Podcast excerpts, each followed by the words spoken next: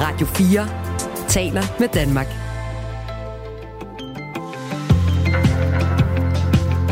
Velkommen til Radio 4 morgen. God morgen. Her i studiet er øh, Jakob Grosen og Anne Philipsen klar med øh, ugens første udgave af Radio 4 morgen, og vi har en øh, masse historier øh, legnet op klar til dig. Vi skal blandt andet tale om, at øh, de seneste 10 år, der er antallet af børn, der er vokset op i landets mindre byer og landdistrikter faldet markant. Øh, og det gør også nu, at flere skoler i landets kommuner er lukket eller har udsigt til at lukke i den nærmeste fremtid. Det er en historie, som vi øh, kaster lys over i løbet af morgenen.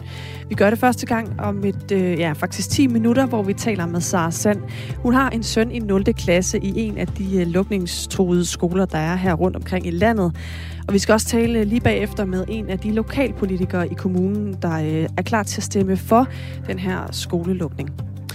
Og øh, vi har også blik for historien om en øh, hvid kæmpe ballon fra Kina, som øh, blev skudt ned i weekenden nær det, der hedder Myrtle Beach i øh, South Carolina i USA af det amerikanske militær. Ifølge kinesiske myndigheder var det bare en vildfaren værballon, som øh, fløj rundt 18 km over øh, jordens overflade og øh, fyldte godt i luftrummet. Men ifølge USA var den her ballon sendt ud for at spionere. Uanset hvad, har det øget spændingerne mellem de to store magter, og det øh, kan få indflydelse på øh, verdensfreden. Det kan også få indflydelse på det danske samfund, og det øh, taler vi med Camilla Tenna Nøro Sørensen, som er lektor ved Institut for Strategi og Krigsstudier ved Forsvarsakademiet, om lidt over halv syv. Og som du øh, hørte i nyhederne med Signe Ribergaard Rasmussen, så har der været et stort jordskælv i det sydlige Tyrkiet i nat. Lige nu, der er øh, på ingen måde overblik over situationen. Det er heller ikke ret mange timer siden de første meldinger de kom. Men øh, det vi ved, det er, at dødstallene stiger både i Tyrkiet og i Syrien. Og faktisk så har Italien også udsendt en tsunami-varsel. Det er selvfølgelig en historie, som vi holder øje med her til morgen, og øh, hvor vi også har en kilde med på historien 7 minutter over 7, som en lille times tid direkte fra øh, Tyrkiet. Det, øh, vi skal nok give dig alt, hvad der er værd at vide, både om den sag og øh, alt andet, stort og småt. Vi lægger ud med en øh, opsigtsvækkende demonstration, som fandt sted i København i går. Du kan jo byde ind i øvrigt på 1424, øh, hvis du øh, vil i kontakt med Anne Philipsen og Jakob Grosen. Radio 4 taler med Danmark. Og det var en demonstration, der handlede om Stor Bededag hvor der stadig er håb for at bevare dagen. Sådan lød i hvert fald øh, sådan de mere optimistiske reaktioner på Christiansborg Slotsplads i går, hvor tusinder af demonstranter var mødt op for ligesom at demonstrere mod øh, afskaffelsen af Stor Bededag med øh, blafrende røde faner og med slagsange og hvad der ellers hører sig til en demonstration. Og en af dem, der var til stede, det var dig, Henrik Petersen. Godmorgen. Godmorgen. Forbundsformand for Arbejderforbundet Blik og Rør. Hvad fik du ud af demonstrationen i går? Nu Blik og Arbejderforbundet. okay, Blik og Arbejderforbundet, så har vi også det på plads. Ja. Hvad fik du ud af demonstrationen i går? Jamen altså, jeg fik det ud af det, at øh, jeg synes, der var en meget tydelig markering, øh, at det er et bredt udsnit af den danske befolkning, som er utilfreds med den måde, forløbet har været på. Og så ikke mindst, at der var rigtig mange øh, fra fagbevægelsen, som netop også udviste sin øh, store frustration og vrede over, at man for første gang i 124 år for en regerings side går ned og piller i vores overenskomster. Ja, og øh, man kan sige, fra fagbevægelsens side, der har I jo forsøgt i mange uger efterhånden at få regeringen til at ændre holdningen på det her område. Det er ikke så umiddelbart noget, der er slået igennem hos regeringen. De står øh, ret fast på beslutningen. Hvor meget tror du egentlig, at sådan en demonstration som i går øh, eller i weekenden her kan få regeringen til at genoverveje afskaffelsen af Stor Bededag? Mm, ja, der er ikke nogen tvivl om, at øh, som du selv siger, at man har sendt et signal om, at man øh, står ret stedigt fast, men øh, jeg er nu heller ikke i tvivl om, at, øh, at så stort et fremmøde som det her, og med den store underskriftindsamling, der også er, at det selvfølgelig gør et vis indtryk øh, på politikere. Det vil være meget mærkeligt andet. Og om ikke andet, så er der da i hvert fald blevet sendt et signal øh, i går øh, om, at øh, til SVM-regeringen, at øh, lønmodtagerne, det er altså ikke SVM-regeringens nye hæveautomat. Men kommer det til at ændre noget? Det vil jeg ikke afvise, at det kommer til. Altså, der er jo stadig mulighed for, at, øh, at man kunne besinde sig lidt og så sige, at øh, nu sætter vi øh, det her lovforslag på standby. Ikke at vi trækker det, men vi sætter det på standby, og så indkalder vi arbejdsmarkedets parter, som vi har gjort mange gange før, altså arbejdsgiverne og fag, fagbevægelsen. Og så ser vi, om ikke vi kan lave en trepartsaftale, som kan løse det problem, som øh, regeringen har sagt med arbejdsudbuddet. Den mulighed er jo stadig til stede, og hvis ikke det kan lade sig gøre, så kan de jo fremføre deres lovforslag fortsat. Men øh, der, jeg tror da nok, at der stadig vil være en mulighed for, at vi kunne løse det her, hvis de vil.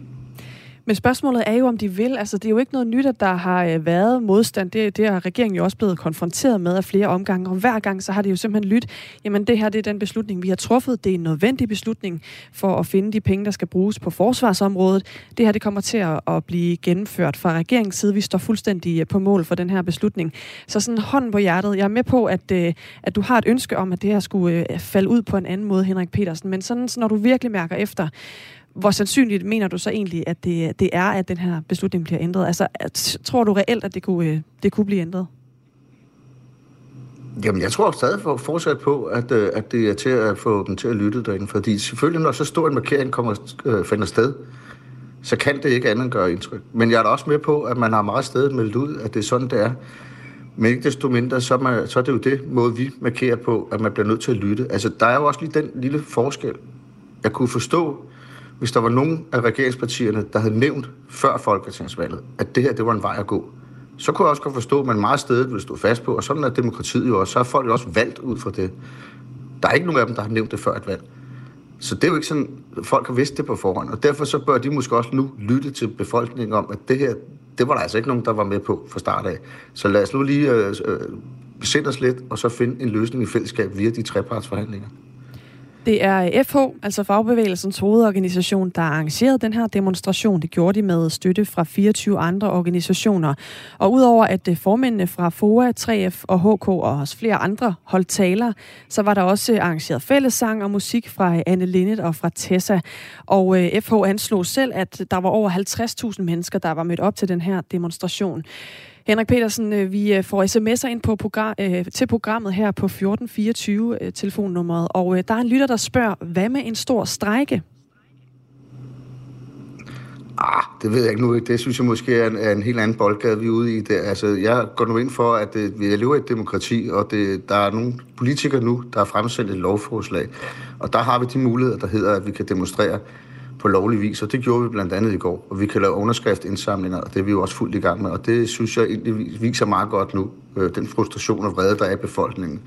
Og det bør de lytte efter. Det bør være nok til at få dem til at lytte. Men nu siger du selv, at vi lever i et demokrati, og der er jo faktisk et flertal for den her beslutning, som jo er et øh, flertal, der står på et demokratisk valg. Er det så ikke på den måde øh, helt fair, at det sådan, det kommer til at ende? Jo, men du, der er lige en ting. For det første, som jeg sagde, så nævnte de det jo ikke før et folketingsvalg. Så der var ikke folk, der vidste, hvad det var, de stemte på der. Den anden ting, der er yderst vigtig i det her, det er jo, at det er første gang i 124 år, at en regering går ned og piller i vores overenskomster. Det er noget helt nyt. Det er aldrig sket før. Og det mener du nok, at man bør, og hvis ikke de vil trække det, så mener de bør sende det til folkeafstemning, om befolkningen mener, at det er den model, vi skal arbejde med fremover, at det er politikerne, der roder ned i vores overenskomster. Altså de overenskomster, der bliver aftalt mellem arbejdsgiver og fagbevægelsen og lønmodtagerne. Det er jo der, det er jo der den helt store øh, ændring er. Det er ikke sket før, og det mener jeg sådan set er langt at gå langt ud over normen. Og derfor så bør de jo også trække det her lovforslag, eller sende det til en folkeafstemning. Hæng lige på, Henrik Petersen, øh, som altså er forbundsformand for Blik- og Rørarbejderforbundet, fordi vi skal lige tale med en, som ikke mener, at demonstrationen her kommer til at rykke det store. I hvert fald ikke i forhold til sagens kerne, som jo er altså at få lov til at bevare Stor Bededag. Det er øh, dig, Johannes Andersen, øh, der peger på det. Godmorgen. Ja, godmorgen. Lektor emeritus på Institut for Politik og Samfund på Aalborg Universitet. Hvorfor mener du ikke, at en demonstration som den i går kan rykke på det politiske forslag om at afskaffe Stor Bededag? Hvis man ser på traditionen for at demonstrere, så er det vigtigste ved at lave sådan en demonstration her, det er ikke mindst, at man indbyrdes dem, der er utilfredse, de ligesom bliver bekræftet i, at, øh, at, vi, er, vi er sure over, at, øh, at noget er sket, eller noget ser ud til at ske, og derfor har vi taget det her skridt, og vi er mange, og, og det er vi rigtig glade for. På den måde at, har man fornemmelse af, at øh, man er stærk, og at man øh, er fælles om at gå i en bestemt retning. Men selve det, at sådan en demonstration, som jo strengt taget er ikke nødvendigvis de største, der har været i Danmark, hvis nu man skal sige det på den måde der, øh, en demonstration på et sted mellem 30 og 50.000 mennesker øh, kan øh, samles øh, på en søndag, det er altså ikke noget, som historisk set har flyttet ret meget. Der skal noget mere til, for at en modstand virkelig for alvor øh, sætter sig igennem. Det skal være noget, man bygger op over rigtig, rigtig lang tid. Øh, eksempelvis så, så vi med atomkraft øh, i rigtig lang tid, altså i 70'erne, kampen mod det. Det var noget med mange demonstrationer, det var noget med mange symboler, det var noget med mange udtalelser osv. hele tiden. Altså en bred øh, vifte af af initiativer, som gjorde, at man, man på den måde fik stoppet. Og der var man nogenlunde enige om retningen. Det, der er i den her demonstration her, det er jo, at der er rigtig, rigtig mange forskellige motiver til at, at, at sige, at øh, afskaffelsen af bededagsferien, det er en rigtig dårlig idé. Og det vil sige, at, øh, at øh, så på den måde der kan det nok i det lange træk måske blive svært at holde dampen op. Men det her, en demonstration er god til at få en fornemmelse af, at, at man er mange, der er sure. Men det er jo også, øh, det kan godt være, at, at du siger, at budskabet har været med forskellige øh, baggrunde, når man har valgt øh, at gå ud og sige øh, som øh, forskellige organisationer, at man var imod den her beslutning om at sløjfe Stor Bededag. Men det er jo noget, der er fyldt siden præsentationen af den her idé. Så på den måde, så er det vel en, en ting, der også er gået igen af flere omgange, og nu har det her så måske endnu et led. Altså, er det, taler det ikke meget godt ind i, at det også kan ændre med, ende med at ændre noget? Jo, det gør det jo. Øh, altså forstå på den måde, at, at man får en fornemmelse af presset. Jeg er helt sikker på, øh, som der også blev sagt, at regeringen øh, føler da virkelig, at de er øh, kommet i, i det, der hedder menneskehænder, hvis man kan sige det på den måde der. Men så nærmer vi altså også den anden side af den her sag her, at øh, hvis vi har en situation, hvor en demonstration bestående af et sted mellem 30 og 50.000 mennesker er i stand til at ændre de demokratiske spilleregler, det vil måske nok være ret uheldigt øh, på den lange bane, hvis nu vi tænker på den måde der. Fordi der er det altså, øh, hvis det er demonstrationer, der bestemmer det, øh, så, så, øh, så ændrer vi jo hele betingelserne for, at vores repræsentative myndigheder, øh, de skal træffe de beslutninger, som de finder er de rigtige.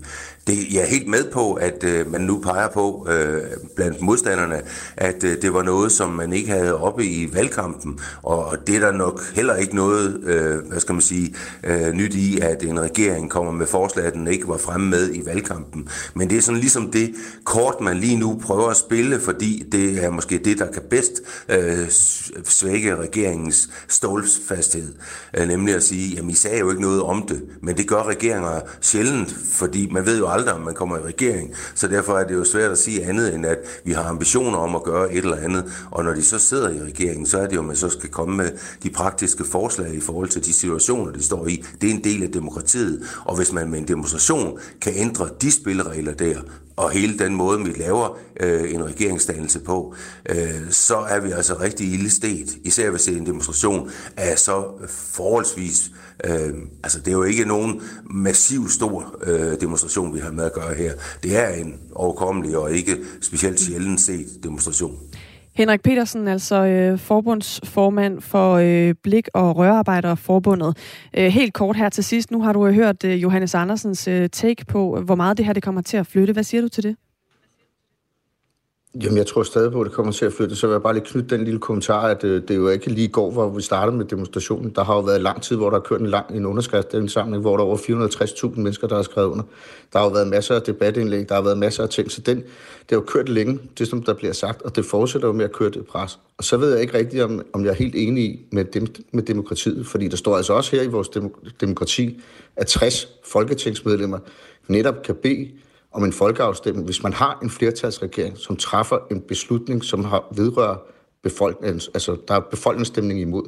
Så det ved jeg ikke rigtigt, om det, om det ændrer noget ved demokratiet. Det, det er jo altså også en demokratisk ret, der er, for netop man har gjort for at sikre, at der ikke bliver truffet sådan nogle beslutninger hen over hovedet. Så jeg mener ikke, at der er nogen her, der piller ved demokratiet. Jeg synes sådan set, det er fuldstændig i sin, øh, sin ret at gøre det, som der bliver gjort. Tak, Henrik Petersen, fordi du var med her, og også tak til øh, Johannes Andersen, som altså er lektor emeritus på Institut for Politik og Samfund på Aalborg Universitet. Klokken er 19 minutter over 6. Du lytter til Radio 4 morgen. De seneste 10 år er antallet af børn, der vokser op i landets mindre byer og landdistrikter, faldet markant. Antallet af børn mellem 0 til 17 år i byer så, øh, op til 5.000 indbyggere er i gennemsnit faldet med 15 procent de seneste 10 år. Det viser tal fra Danmarks Statistik. Udviklingen resulterer så i, at flere kommuner enten har lukket skoler og daginstitutioner, eller står og skal træffe en beslutning om det i løbet af den her måned. Nordfyns øh, Kommune er en af de kommuner, der har det største fald i antallet af de mindste borgere. 28. februar skal øh, Nordfyns Kommune beslutte, om tre skoler skal lukke på den baggrund. Og der er Kongslundskolen i Bogense, en af de skoler, der måske skal lukke. Sara Sand har en øh, søn i 0. klasse på skolen. Godmorgen, Sara Sand. Godmorgen. Hvorfor er det vigtigt for dig og din familie, at øh, Kongslundskolen i Bogense bliver reddet? Jamen altså, selvfølgelig så er der øh, alle de her personlige årsager til, at, øh, at vi har valgt skolen, men, men jeg synes, at øh, der er selvfølgelig, der er det personlige aspekt, men der er også hele aspektet omkring, øh, omkring, øh, hvad skal man sige, forældres valg øh, i forhold til at vælge en skole, man synes, der passer til, øh, til ens barns behov. Kan der ikke være en af de andre skoler i kommunen, der passer til, øh, til dit barns behov? Og det kan der sagtens, det kan der sagtens. Øh, jeg synes faktisk ikke, det handler om at få peget på, at, at lige præcis mit barns skole er, er bedre end andres, men det er rigtig godt til ham, og vi har valgt det ud fra nogle, nogle øh, kvaliteter. Og så er der også en vigtighed i at, øh, at gå i skole lokalt, hvor at, at man også har sine, sine kammerater omkring i nærområdet. I Nordfyns Kommune er antallet mellem 0 til 17-årige faldet med knap 30 procent fra 2012 og så til 2022. Det, det er kun Lolland og Lemvig kommuner, som har oplevet større fald i samme periode. Og øh, på den øh, skole, hvor, øh, hvor din søn går i 0. klasse, er der omkring 80 elever. Øhm, ja. Hvordan er det at stå i den her uvidshed? Altså, det er jo det er et halvt år siden, det kom frem, at skolen måske skulle lukke. Hvordan har det påvirket jer? Jamen altså, øh, lige i forhold til min søn, så prøver vi at holde hvad til liv i tanken om, at skolen er i gang, fordi det er det, vi kæmper for. Øh, men det er klart, at, øh, at øh, det giver en usikkerhed i forhold til øh, personale, Øh, der blev sagt ved borgermøderne, at øh, der blev lavet tryghedsaftaler i forhold til, øh, til de personaler, der kunne blive berørt af de her lukninger. Men, øh, men desværre så har vi jo set, at, øh, at øh, der er medarbejdere, der desværre har fundet andre øh, jobs. Ja. Der går altså 80 elever på, øh, på din søns skole, hvor han, ja. er, han er lige begyndt i, i 0. klasse, kan man sige, så, så han kunne nok øh, få gang i en, en fin skoletid på en anden skole, hvis, hvis det nu kommer dertil. Men, men nu står kommunen altså og skal mangle, eller mangler penge og skal spare. Øhm, er det fair nok, synes du, at man lukker skoler øh, og dagtilbud, hvis der ikke er børn nok?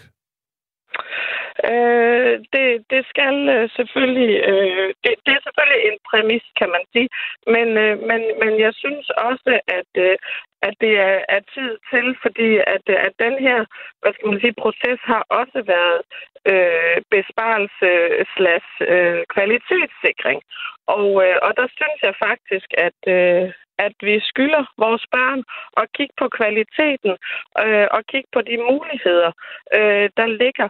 Og, øh, og det er jo ikke sådan, at, øh, hvad skal man sige, Kongslund er på nedadgående med børn. Faktisk så er det sådan, at, at mit barn er startet i en, øh, i en klasse med 20 børn, øh, hvor øh, det i hvert fald er, er det antal børn, øh, der skal være for at kunne, hvad skal man sige, økonomisk øh, forsvare, at, øh, at de bliver bibeholdt.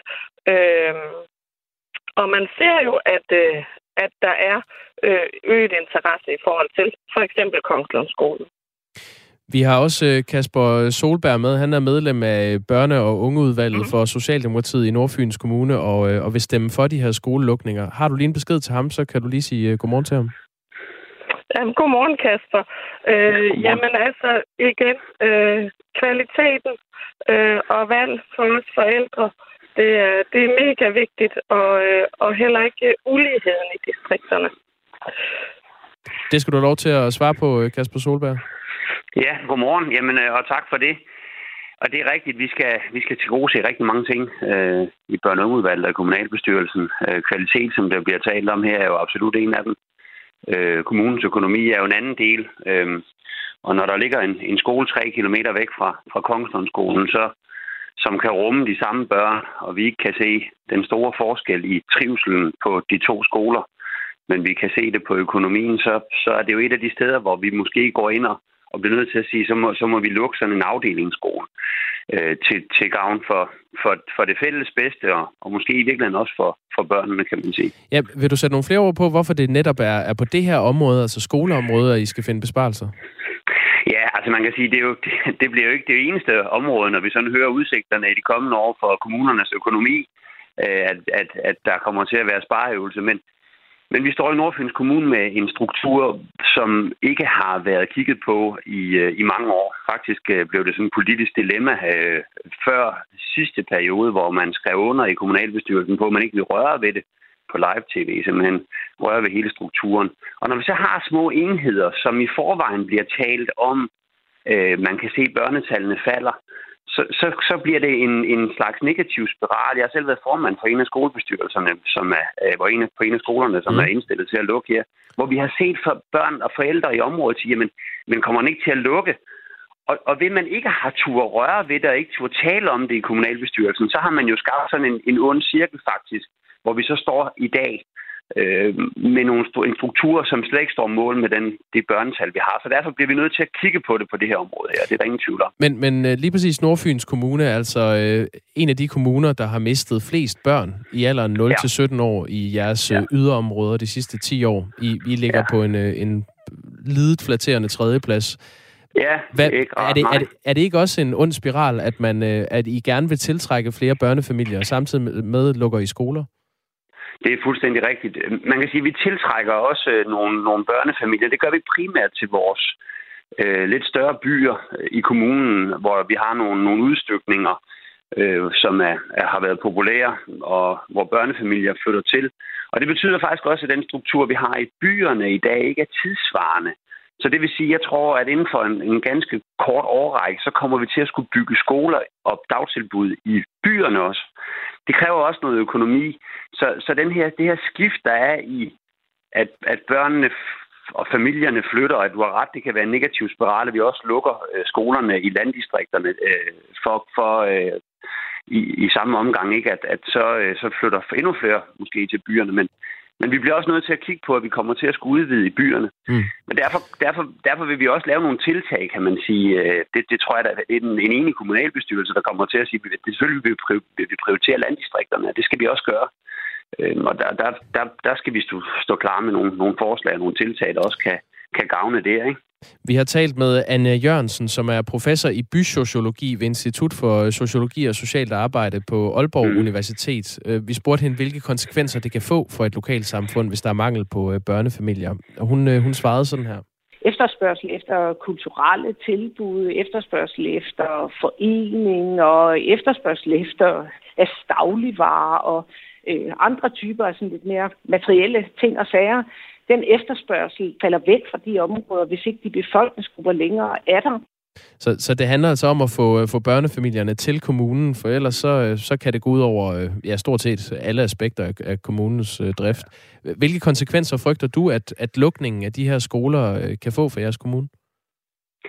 Altså man kan, jeg tror, jeg tror i virkeligheden, øh, jeg tror i virkeligheden, der er en, en række gavnlige effekter. Der er en række gavnlige effekter øh, tværtimod af, at vi får ro på et område, som har været omdiskuteret i de sidste 10-15 år. Så, så det, det kan skabe en ro og en, og en, øh, og en hvad kan sige, i virkeligheden fundament for, at, at folk måske, øh, okay, den bliver, den bliver ikke vi vil bo her, vi kunne tænke os at udvikle de områder fra kommunens side. Så, så jeg tror ikke, at der er nogle, nogle gavnlige effekter af. Og så skal man også huske, at Nordfyns Kommune er øh, altså antallet af indbyggere i byerne øh, ligger øh, lavt i den her undersøgelse øh, kontra de større kommuner. Altså vi har jo ikke kæmpe store byer i Nordfyns Kommune. Vi har en masse mindre byer. Øhm, og, og der er liv ude omkring, og det liv skal vi jo sørge for at understøtte via okay. andre initiativer også. Det sagde Kasper Solberg, som er medlem af børne- og ungeudvalget for Socialdemokratiet i Nordfyns Kommune, og altså øh, har tænkt sig at stemme for at, øh, at lukke øh, Sara Sands søns skole, når det skal besluttes i den her måned. Sara Sand, vi har lige 30 sekunder. Fik du ro i maven af at høre Kasper Solberg her? Nej, nej, det, det gjorde jeg ikke. Det gjorde jeg ikke. Jeg synes, at, at børn skal have mulighed for at blive lige så dygtige, som de kan. Og for at få mulighed for det, så er de nødt til at blive behandlet forskelligt. Og derfor er det en kvalitet at bevare en enhed som Kongslund. Tak fordi øh, I begge to var med her i øh, Radio 4 morgen. Det er altså en beslutning, som øh, skal tages i løbet af, øh, af den her måned, senest 28. februar. Og det er en øh, problematik, som vi øh, øh, dykker ned i i Radio 4 morgen i dag. Vi kommer også til at se nærmere på Lemvi Kommune, som har det største fald i antallet af unge mellem 0 til 17 år i de mindre byer. Om fire minutter skal det handle om en stor, hvid, kæmpe ballon, men først skal du have seneste nyt om jordskælvet i Tyrkiet. Det kommer her klokken halv syv. Nu er der nyheder på Radio 4. Mange er døde under et kraftigt jordskælv med en beregnet størrelse på omkring 7,8, som har ramt det sydlige Tyrkiet og påvirket flere lande i området omkring i nat. Der er også flere efterskælv, som har ramt regionen. Den amerikanske geologiske undersøgelse, der monitorerer jordskælv på verdensplan, oplyser, at skælvet fandt sted kl. 2.17 dansk tid. Det svarer til 4.17 lokal tid.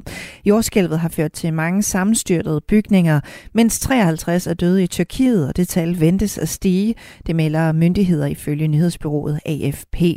Også i Syrien er der døde. Op til over 100 er nu meldt dræbt på tværs af tre regioner i Syrien, ifølge statsmedier. Det skriver nyhedsbyrået Reuters. Og vi bliver ved jordskælvet her, for Italien udsteder et varsel om en mulig tsunami, som følge af det her voldsomme jordskælv i Tyrkiet, og beder folk ved kysten om at søge højere op. Det skriver det italienske nyhedsbureau ANSA. Varslet indikerer, at det er muligt, at der er en alvorlig fare for folk, som befinder sig nær kysten, særligt de områder, som ligger lavt eller endda lavere end vandspejlet, siger myndigheder, skriver myndighederne ifølge ANSA. Selv en bølge på en halv meter kan skabe farlige oversvømmelser og meget stærk strøm. Regeringen vil skære et år af op mod halvdelen af universiteternes kandidatuddannelser. Det sker efter anbefaling fra Reformkommissionen med Nina Schmidt i spidsen, og det skal give en økonomisk gevinst, som skal skabe rum for nye uddannelsesinvesteringer. Men ifølge flere økonomer er regeringens beregninger behæftet med store økonomiske risici, det skriver Akademikerbladet. Ifølge professor ved Institut for Økonomi på Aarhus Universitet, Christian Bjørnskov, så får det store konsekvenser for de studerende, der vil skulle gennemføre en kortere uddannelse. De effekter, vi har dokumentation for, det er, at de nyuddannede, som får kortere uddannelse, får lavere løn og er mindre produktive. Og det reformkommissionen regner med, kommer til at opveje det, det, det, er, ikke, det, det er ren fugl på taget. Det er ikke noget, vi har dokumentation for, vil ske. Heller ikke økonomiprofessor og tidligere overvismand Michael Svare mener, at reformen vil give de ønskede effekter. Jeg tror, at det kan have ret uheldige konsekvenser for uddannelserne og dermed potentielt for velstandsniveauet i Danmark, siger han til Akademikerbladet. Christian Bjørnskov siger, at mens kommissionen på den ene side forventer, at de nye uddannelser umiddelbart skader samfundsøkonomien, så antager kommissionen også, at dynamiske effekter fra de kortere kandidatuddannelser på sigt vil gøre dem langt mere produktive. Konkret vurderer kommissionen, at hvis 45 procent af alle toårige kandidatuddannelser bliver forkortet, så vil det medføre et tab på 7 milliarder. Det skyldes, at kortere uddannelser vil give lavere lønninger og et fald i skatteindtægter. Men tabet opvejes af mere kvalitet og uddannelses relevans i de nye etårige uddannelser. Det anslår kommissionen kan øge produktiviteten med 14 milliarder kroner. Christian Bjørnskov mener dog, at det er ukonkret og svært at ville bruge penge på kvalitet. Senere i den her måned vil Rusland muligvis forsøge at gennemføre en større symbolsk offensiv i den østlige del af Ukraine i forbindelse med årsdagen for invasionen, det siger Ukraines ledere. Samtidig har præsident Volodymyr Zelensky sagt, at det i de seneste døgn er blevet, der i de seneste døgn er blevet hårdere ved fronterne, fordi russerne sætter flere og flere reserver ind. Moskva indledte invasionen den 24. februar sidste år. Til trods for alting, så venter vi en mulig russisk offensiv i februar. Det er kun ud fra et synspunkt om symbolisme. Det er ikke logisk fra et militært synspunkt, fordi russerne har ikke alle deres ressourcer klar, men de gør det alligevel, siger Ukraines nu tidligere forsvarsminister. I dag får vi lidt eller nogen sol lokalt, måske en del sol, men i Jylland stedvis diset og toget først på dagen. Temperatur mellem 1 og 5 grader og svag til jævn vind. Du lytter til Radio 4 morgen. Husk, du kan skrive en sms til os på 1424. Der bliver flere biler på de danske veje, og kampen om kommunale parkeringspladser bliver derfor hårdere og hårdere. Og i Frederiksberg Kommune støder man ofte på problemer med, at flere af kommunens parkeringskældre er optaget af luksuriøse veteranbiler, som holder stille i flere måneder af gangen. Og derfor er der ikke plads til de borgere, som kører til og fra arbejde på daglig basis. Den problematik vil øh, borgmesteren nu gøre noget ved. Han er jo blevet socialdemokratisk. Altså, han har altid været socialdemokrat, så vidt jeg har orienteret Michael Windfeldt, men borgmesteren på Frederiksberg har været konservativ i mange år. Nu er det en socialdemokrat, og han vil gøre noget ved de her veteranbiler, der står og holder plads fra andre biler. Vi øh, taler med ham om, øh, det bliver 10 minutters tid, om hvad det er, han vil øh, gøre ved det her problem. Michael Windfeldt. Først så skal vi tale om den her øh, store, hvide, kæmpe ballon fra Kina, som har øh, fået ret meget opmærksomhed her i løbet af weekenden. Den blev nemlig skudt ned i weekenden, tæt ved det, der hedder Myrtle Beach i South Carolina i USA. Det var øh, det amerikanske militær, der skød ballonen ned, og det gjorde de til sådan, øh, hvad jeg vil kalde ret stor jubel fra øh, tilskuerne på øh, stranden. Boom! Ret civil energi ja. en eller anden måde. Det er en privat optagelse, der er gået viralt, den der, øh, ja. øh, på sociale medier. Det, um, jeg hørte også nogen, yeah, China, America. Boom! ja. ja, det er der helt god vildt. stemning. Ja, præcis. Nå. Men det er jo i virkeligheden en ret, eller kan i hvert fald blive en ret alvorlig sag, fordi uh, de kinesiske myndigheder siger, der er tale om en vildfaren værballon. Ingen grund til panik. Men USA mener, at ballonen her, den faktisk er sendt ud for at spionere, og derfor så beordrede den uh, amerikanske præsident Joe Biden allerede onsdag, at den her ballon skulle skydes ned. Og uh, lørdag, da den her ballon så var over vand, så skete det altså. I told them to shoot it down. On Wednesday. On Wednesday. But the recommendation They said to me, let's wait till the safest place to do it. Siger altså præsidenten her i et interview med det amerikanske medie CBS Chicago. Camilla Tenner Nyrup Sørensen er lektor ved Institut for Strategi og Krigsstudier ved Forsvarsakademiet og med os nu. Godmorgen. Godmorgen. Hvor alvorlig en sag er det her egentlig for øh, forholdet mellem de to supermagter? Man kan sige, at forholdet mellem Kina og USA har været nærmest i frit fald øh, de seneste par år. Øh, vi har et meget, meget historisk dårligt forhold mellem Kina og USA. Øh, meget høj grad af mistillid, næsten ingen øh, dialog og, og ikke de her konflikthåndteringsmekanismer, der skal være på plads. Så man kan sige, at det her det er endnu et, et, øh, et slag, øh, endnu et, en, en krise øh, i forholdet. Øh, og det, der er det værste ved det, synes jeg, det er netop, at øh, udenrigsminister Blinkens besøg til Kina er blevet udskudt på ubestemt tid. Og det besøg var længe ventet øh, og tiltrængt netop, fordi det havde til formål at, øh, at prøve at få etableret nogle af de her dialog- og konflikthåndteringsmekanismer, prøve at stabilisere forholdet. Øh, og det er nu udskudt, ja, på ubestemt tid. Det er jo ikke så tit, man hører om øh, sådan øh, en stor hvid ballon, så jeg sætter bare lige lidt fakta på her. Den blev øh, først spottet i staten Montana, hvor den ifølge det amerikanske forsvarsministerium Pentagon fløj omkring 18 km over jorden. Og Pentagon kalder det jo altså for en spionballon, hvor Kina, Kina kalder det for et luftskib, der har været brugt til civile, meteorologiske og videnskabelige formål. Og kineserne siger, at ballonen den simpelthen bare var kommet ud af kurs, da den drev ind over USA. Og derfor så har det øh, kinesiske udenrigsministerium også øh, reageret med vrede over, at den her ballon så er blevet skudt ned. Øh, Camilla Tænder Nyrup Sørensen, hvordan øh, fungerer det egentlig? Altså hvis det er en spionballon, der er tale om her, hvor meget kan man så egentlig spionere ud for sådan en ballon? Ja, altså det er, øh, det er faktisk lidt svært at sige. Nu må vi jo se, at øh, amerikanerne gør jo sikkert alt, hvad de kan for at få øh, vragdelene øh, øh, ind fra ballonen, og så kommer der måske noget mere information af, hvad det er, den her ballon har haft med. Men altså, den kan for eksempel have, have overvågnings... Øh, øh, øh, altså kameraer, øh, kan, kan måske, hvis det er tilfældet, så altså det, der har været ud fra det amerikanske forsvarsministeriet for Pentagon, det er jo, at de ikke anser, at den vil kunne give Kina ret meget yderligere efterretningsinformation, end det de allerede vil kunne få fra deres satellitter og, og andet øh, øh overvågningsspionage øh, øh, kapacitet, som de har.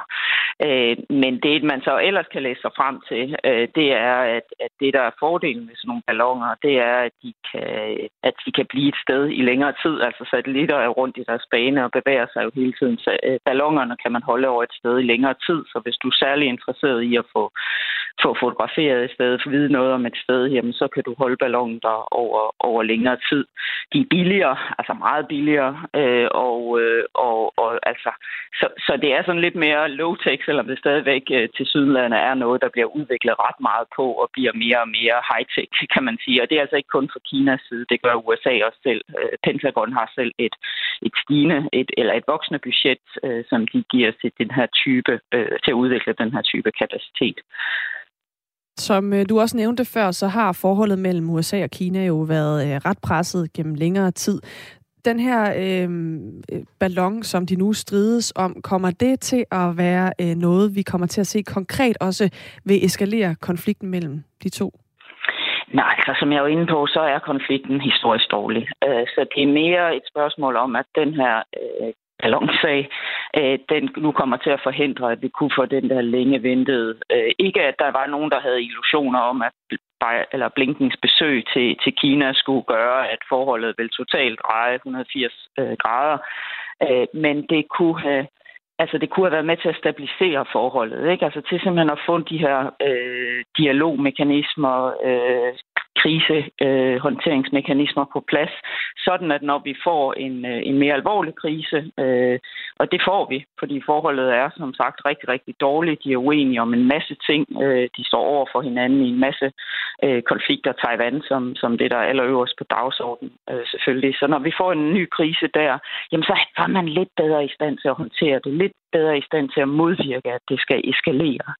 Og, øh, og, det, og det er så det, der er kommet ud af den her ballonsag. Ikke? Det, er, det er nu blevet udskudt, det, det, for, det besøg, som der skulle stabilisere det. Så derfor står vi ikke et noget som helst bedre sted, når den næste øh, krise kommer. Og det er det mest alvorlige, synes jeg, ved, ved, ved, den her, ved de sidste par dages udvikling.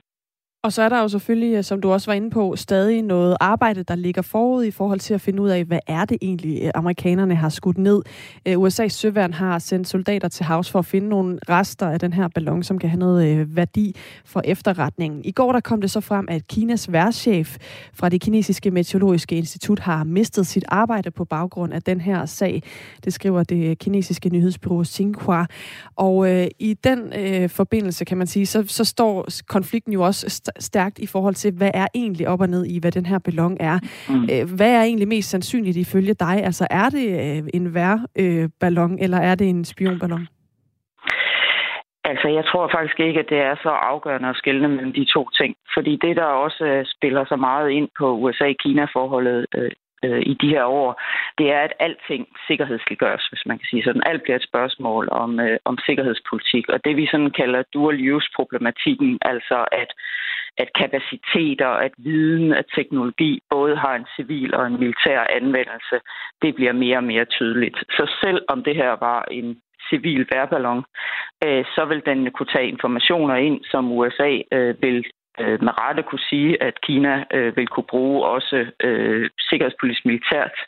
Øh, og, øh, og det, der er jo også er tilfældet med Kina, det er jo, at der er så tætte relationer, så tætte overlap mellem forskere, der sidder i civile og militære institutioner. Så det er uhyre, det der min pointe er, at det er uhyre svært at skelne mellem civil og militær kapacitet, mellem civil og militær øh, forskning. Øh, det er det generelt øh, i de her år, når vi taler stormagtspolitik, og det er det særligt øh, med Kina. Så derfor så, øh, så tror jeg ikke, det er noget, vi skal bruge ret meget krudt på at, at tage fat i, om det er civilt eller, eller militært. Øh, og det her med, hvad der egentlig er op og ned, altså det, at at chefen for Kinas meteorologiske institut er fyret, jamen det tyder jo i hvert fald på, at, at, den, at Kina holder fast i historien om, at, øh, at det var en fejl, ikke? Øh, at det var en civil øh, ballon.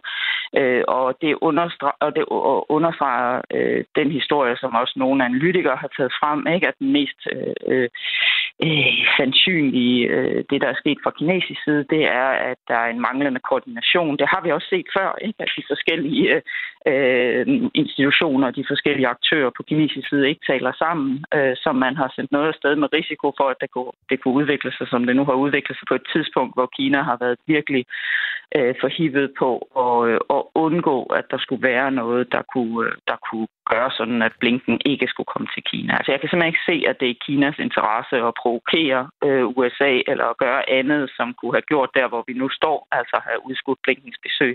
Kineserne er meget forhivet på at få stabiliseret det her forhold, øh, fordi de jo står i en også en stor økonomisk øh, krise øh, lige for tiden, og for, for at få lidt øh, bedre udvikling, økonomisk udvikling, så de simpelthen brug for at forbedre forholdet til USA og Europa.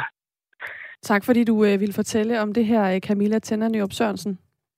Det var så lidt. Lektor ved, I lige måde, lektor ved Institut for Strategi og Krigsstudier ved Forsvarsakademiet. Og øh, det her er også en historie, vi kommer til at øh, vende omkring lidt senere på morgenen, fordi der er jo også en øh, dansk vinkel på det her. Vi skal tale med øh, en cheføkonom fra Dansk Erhverv og en virksomhedsejer, der har aktiviteter i Kina om, hvordan det forværrede forhold mellem USA og Kina i værste fald også kan komme til at påvirke det danske erhvervsliv efter den her nedskudte ballon. Det er øh, 7.34 her til morgen, at du kan høre mere om den her sag.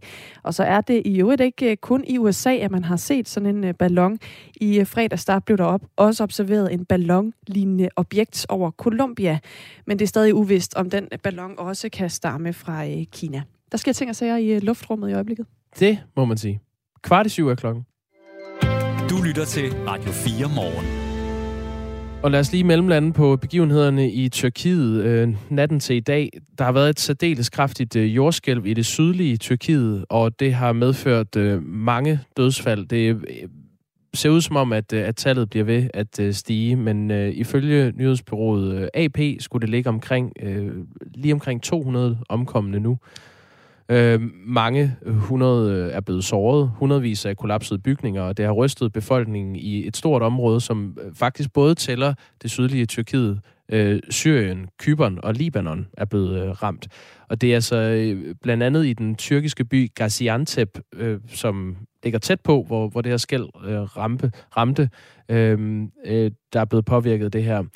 Den amerikanske geologiske undersøgelse, som monitorerer jordskælv på verdensplan, oplyser, at det her skælv det ramte klokken øh, kvart over fire lokal tid, og det havde en beregnet størrelse på 7,8. Øh, og det er, øh, det er meget, meget højt. Og det er også øh, en øh, historie, vi kommer til at vende med Layal Freje, som er øh, mellemøstkorrespondent med base i Istanbul i Tyrkiet. Hun er med os om cirka 20 minutter. Vi skal selvfølgelig både høre, øh, hvad hun selv har oplevet, hvis hun har kunne mærke det, men især også, hvad, hvad der ligesom bliver skrevet og sagt i øh, tyrkiske medier. Ja, og noget, der, som det øh, også har medført, det her øh, kraftige jordskælv i Tyrkiet, er, at Italien har udstedt tsunami-varsel. Øhm, altså, at der kan være øh, mindre tsunami-bølger på vej øh, til stor fare for mennesker i Italien.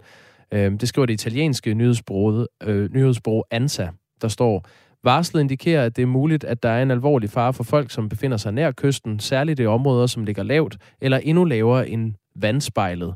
Selv en bølge på en halv meter kan skabe farlige oversvømmelser og meget stærk strøm. Vi øh, kommer til at se øh, mere på det her og også følge det.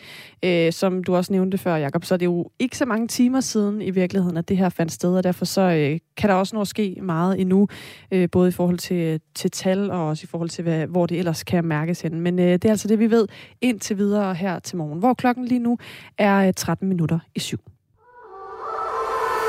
Du skal lytte til Overskud, fordi du bliver klogere på din egen økonomi. Vært Sofie Østergaard hjælper dig med at få mest muligt ud af dine penge. Jeg tror nærmest ikke, det har været vigtigere at gå op i sin økonomi, end det er lige nu. Derfor får du de bedste råd fra vidne gæster og eksperter i Overskud på Radio 4. Selv den mindste økonomi, der kan man altså finde en lille bitte smule at rykke rundt på. Lyt til Overskud i morgen kl. 13.05. Mine tre bedste råd, det er gør det, gør noget og gør det nu. Radio 4 taler med Danmark.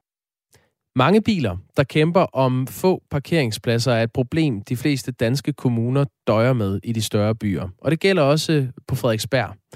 Men øh, måske adskiller netop øh, Frederiksberg Kommune sig fra andre kommuner, fordi en del af kommunens offentlige parkeringspladser bliver nemlig optaget af luksuriøse veteranbiler, som holder stille de fleste måneder om året, og derfor kun øh, frigiver plads til andre parkerende om sommeren. Og det har flere bilister øh, på Frederiksberg klaget over og det vil kommunens borgmester derfor forsøge at gøre noget ved. Og det er måske også med nogle øh, lidt utraditionelle metoder. Det er dig, øh, Michael Windfeldt, borgmester i Frederiksberg Kommune, valgt for Socialdemokratiet. Godmorgen. Godmorgen. For dem, som ikke bor på Frederiksberg, vil du så ikke øh, lige tage os i hånden og, og forklare omfanget af problemet? Jo, øh, det vil jeg gerne. Hvad hedder det? Det er sådan, at øh, vi jo... Øh, Frederiksberg er jo Nordeuropas tættest øh, bebyggede kommune, øh, og derfor er det også rigtig, rigtig svært at få plads til det hele. Og derfor er vi selvfølgelig også begyndt at gå under jorden i forhold til at lave underjordiske parkeringskælder. Øh, dernede er det jo øh, opvarmet og videoovervåget, øh, og det vi har kunne se, der sker nu, øh, det er, at, at flere øh, og flere pladser øh, ligesom bliver optaget af øh, veteranbiler, der er overdækket, øh, biler, som helt tydeligt øh, ikke øh, kører øh, særlig mange måneder om året. Vi har sågar set nogle opklodsede øh, biler.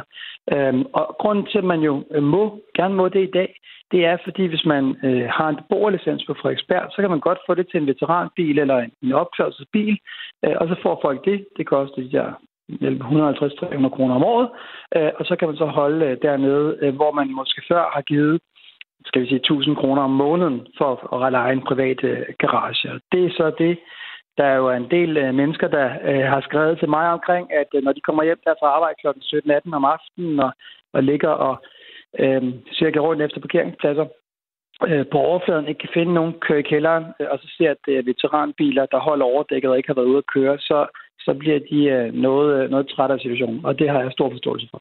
Så, så det, for 300 kroner kan man parkere sin øh, veteranbil i en parkeringskælder på Frederiksberg et helt år? Ja, nu har jeg ikke lyst til at meget, reklamere meget for ordningen, men ja, sådan er det. Øh, og det er det, vi kommer til at sætte en, øh, sætte en, prøve at sætte en stopper for øh, hvad hedder det, snart. Vi skal lige tale om, hvad det er, I vil gøre ved problemet lige om lidt, men jeg vil gerne lige høre dig, hvad, hvad synes du egentlig, det siger om Frederiksberg, at de har luksuriøse veteranbiler, der holder og parkerer, jeg tager pladsen fra, fra andre biler i et så stort omfang, at det er et problem? Jamen, det siger jo noget om, at vi har et, et bilejerskab, der stiger og stiger. Vi kan alle sammen blive mere og mere presset. Men det siger også noget om, at øh, der er nogen, som altså før har betalt for, at de her biler holdende i private garager, der har øh, set en øh, fed fidus øh, i at holde i offentlige parker- parkeringskælder. Og det har aldrig været meningen, at vi skulle anlægge de her parkeringskælder, for at man kunne holde der med sin, øh, sin veteranbil. Bare lige for at give en idé om, øh, at det koster skatteborgerne. Altså jeg er jo jeg er ligesom borgmester, og en af mine vigtigste opgaver, det er jo at passe bedst muligt på skatteborgernes penge, for bedst mest muligt ud af dem. De her pladser, de har kostet mellem 250.000 og 500.000 per styk at anlægge. Så det er mega dyrt at anlægge, og derfor er det selvfølgelig heller ikke rimeligt, at øh, de så bare lynhurtigt bliver blandt optaget af veteranbiler. Altså hver plads i parkeringskælderen har kostet op mod en ja. halv øh, million? Ja. Hvor mange biler drejer det her så egentlig om? Jamen altså, i øh, den der kælder, som øh, jeg var nede at gå i øh, forleden, øh, under Langelands plads, øh, der drejer det sig om et sted mellem øh, 10 og øh, 20 procent af, pladserne. Og der er nogle, et par hundrede øh, pladser i den der kælder og sådan noget. Og der kan du selvfølgelig sige, jamen er det meget, og er det et stort problem? Ja, det er det sådan set. Fordi hvis du går op på overfladen i det område, så har du en, en det, der hedder en belægningsgrad om aftenen på over 100, altså der holder flere biler, end der er parkeringspladser til. Øhm, folk holder i øh, to lag. Øh, folk øh, holder alle de steder, de kan. Øh, og så synes jeg, at øh, de øh, dyre, dyre parkeringspladser, der er i, øh, i kælderen, øh, når de så bliver optaget af nogen, der ikke rigtig kører i deres øh, biler, øh, så synes jeg, det er et problem, øh, fordi vi skal få mest muligt ud af de, øh, de ressourcer, for der. Det er altså ikke at, at, at det er veteranbiler, der holder der.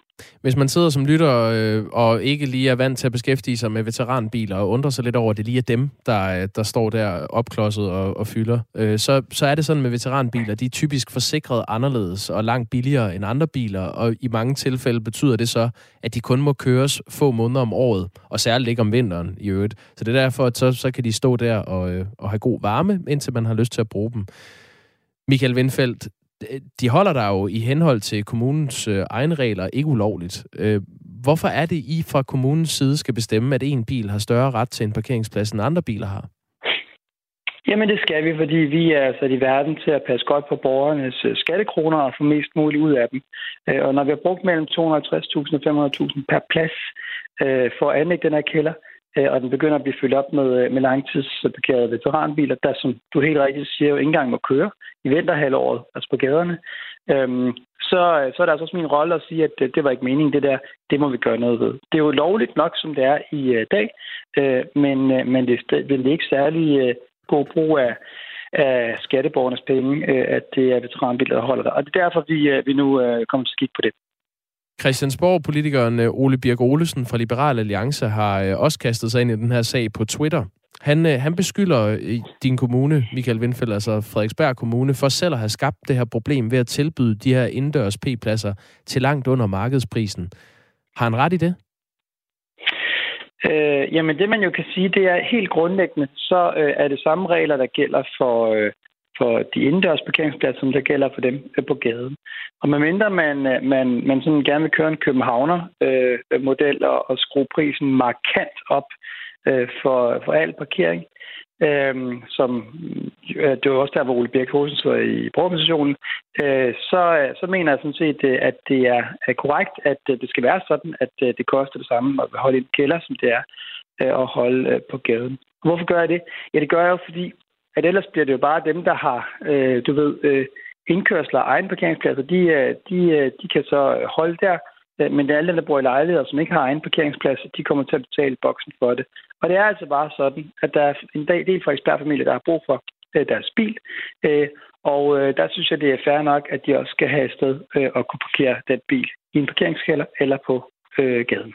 Så er vi jo fremme ved at tale om løsningen. Hvad er løsningen på det her problem? Ja, løsning, altså jeg skal understrege, det er jo ikke øh, endelig besluttet endnu, men den løsning, vi arbejder med lige nu, øh, som led i nogle parkeringsforlisdrøftelser, det er sådan set at øh, ændre øh, parkeringen i kælderen, sådan så øh, man ikke kan holde der ubegrænset, men man kan holde der en uge, op til en uge ad gang. Øh, og det betyder jo, at øh, hvis man for eksempel har en veteranbil og holder den dernede, øh, så kan den så maks holde en uge ad gangen. Og da man ikke må køre med den øh, store del øh, af året, øh, så må man altså finde en anden løsning til sin veteranbil. Kommer du ikke til at lægge dig ud med det bedre borgerskab på Frederiksberg med sådan en løsning? Det ved jeg ikke, om jeg gør. Altså, jeg, øh, igen, nu kommer jeg til at gentage mig selv lidt, men jeg har jo sat i verden for at passe godt på, øh, på skatteborgernes penge, penge. På, ja.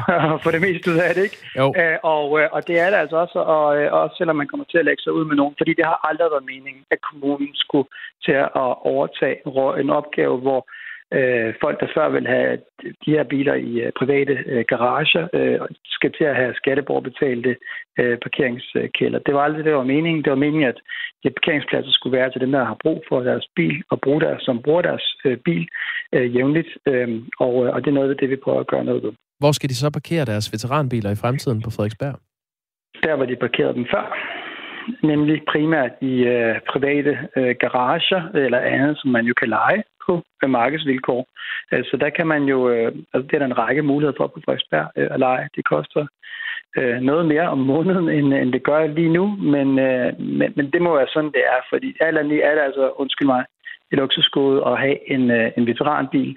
Øhm, øh, hvorimod mange, der har en bil, der er det ikke en, et luksusgode, der er det faktisk noget, de har brug for for at få hverdagen til at hænge sammen. Og det, det er dem, jeg ligesom står i verden for at prøve at gøre, gøre noget for set udefra kan den her historie jo godt have et eller andet principielt i sig. Altså Frederiksberg Kommune har været en øh, konservativ bastion i, øh, i mange, mange, mange, mange, mange år, før du øh, vandt borgmestermagten i, øh, i kommunen, Michael Windfeldt, som socialdemokrat. Og der kan man jo godt sidde og tænke, så kommer Socialdemokraten ind og vil øh, gøre det sværere for de øh, Frederiksberg-borgere, som har en øh, fin veteranbil, de gerne vil have lov til at parkere. Har du et bud på, hvorfor der ikke er blevet gjort noget ved det her tidligere, og der nu bliver gjort noget nu, hvor en socialdemokrat har magten? Nej, jeg tror, det er sådan relativt udramatisk, øh, at, at det lige er mig, der kommer til at stå i front, mens der gør noget. Vi har, vi har kæmpet lidt for at finde en løsning øh, for det her noget, noget tid. Øh, og så tror jeg også, man må sige, at, at omfanget af problemet er også lidt taget, taget til. Men ellers, altså, hvad, hvad de konservative har gjort eller ikke gjort, det må de ligesom stå på mål for. Jeg vil bare gerne stå på mål for, at jeg gør, og her øh, øh, godt et år inde i min borgmestertid, der må jeg altså sige, at nu er, er omfanget af klager fra Frederiksberg-familier øh, ligesom blevet for meget i forhold til, øh, til den her lidt øh, misbrugssituation, man skal sige, hvor det aldrig har været tiltænkt det. Øh, og, øh, og der har jeg det fint med, at vi ligesom siger, at det var ikke meningen. Vi har kun øh, så øh, begrænset mængde kommunale kroner. Øh, dem skal vi bruge på en fornuftig måde, og det er det ikke at, at stille veteranbilsparkeringspladser til rådighed. Tak for det, Michael Windfeldt. Selv tak. Altså, ja tak, i lige måde. Socialdemokratisk borgmester i øh, Frederiksberg Kommune, hvor der så skal gøres op med øh, de langtidsparkerede veteranbiler. Vi kan lige nå at runde en øh, sådan god og en dårlig nat, som det har været for øh, popsangeren øh, Beyoncé. Ja. Mm. Øh, hun øh, slog rekorden i nat for den kunstner, der har vundet flest Grammy-priser nogensinde. Det var vel den gode ting. Det var den gode ting. Øh, Hvor fordi, mange vandt hun? Jamen, hun vandt sine 32. statuette for øh, bedste dance-elektroniske album, for det album, der hedder Renaissance, som hun har udsendt for ikke så længe siden. Ja. Der var bare lige det, at Beyoncé ikke selv var til stede, da hun blev den mest Grammy-vindende kunstner nogensinde, fordi hun sad fast i trafikken.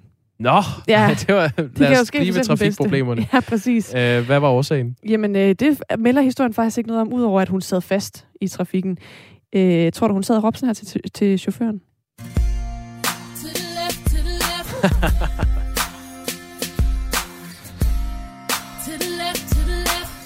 ja, det tror jeg. Det har været en meget afdæmpet måde at lige reagere ja, på. Sådan lige, øh, det har hun taget i stiv arm. ud i sang. Ja, det tror jeg også, hun har gjort. Nå, men hun, øh, hun kom lidt senere til det, og så fik hun overragt en anden pris. Hun også vandt øh, ved sit bord, ligesom da hun havde sat sig, og var meget glad og sådan noget. Det er jo også dejligt. Men altså lidt ærgerligt, ikke? Jo, jo, det er da surt. Altså, nogle gange, når man ved, at man kommer for sent, så får man lavet en takkevideo. Det har hun så ikke fået gjort. Nej, det Men vidste hun ikke den her gang. Tillykke alligevel. Nu klokken syv.